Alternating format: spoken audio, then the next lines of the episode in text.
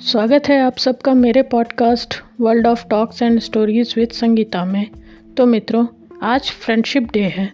इसलिए आज मैं आप सबके लिए अपने एक दोस्त के द्वारा भेजी गई कविता को लेकर आई हूँ, जो कि दोस्ती की एकदम सच्ची परिभाषा को समझाती है। आइए सुनते हैं यह सुंदर कविता, जो कि आप सभी दोस्तों को समर्पित है। जिसके साथ खून का संबंध नहीं होता, फिर भी प्रिय लगे। वह है दोस्त, जिसके साथ दुनिया भर की बातें करके भी थकान न लगे। वह है दोस्त, जिसके साथ छोटी सी बात पर भी खुल कर हंस लेते हैं। वह है दोस्त, जिसके कंधे पर माथा रख कर रो सकते हैं। वह है दोस्त, जिसके साथ ठंडी चाय भी एकदम गर्म लगे।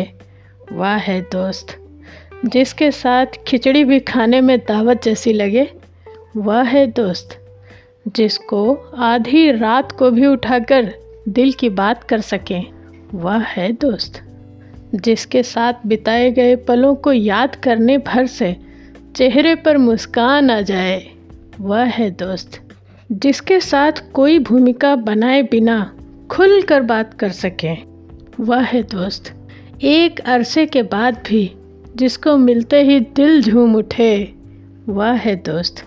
दूर रहते हुए भी जिसके साथ दिल के तार जुड़े हों। वह है दोस्त। दोस्ती वो है मेरे दोस्त, जो बेजान ज़िंदगी में भी जान डाल दे। संक्षेप में कहें तो दोस्त वह है, जो हर मुसीबत में हर तरह से आपका साथ निभाए। तो मित्रों, यह कविता बस यहीं तक। मुझे उम्मीद है आपको पसंद आई होगी। अगर आपको मेरी यह कविता पसंद आई है तो इसे अपने दोस्तों के साथ शेयर करना ना भूलें और मेरे पॉडकास्ट को फॉलो करें। मिलते हैं जल्द कुछ नया लेके।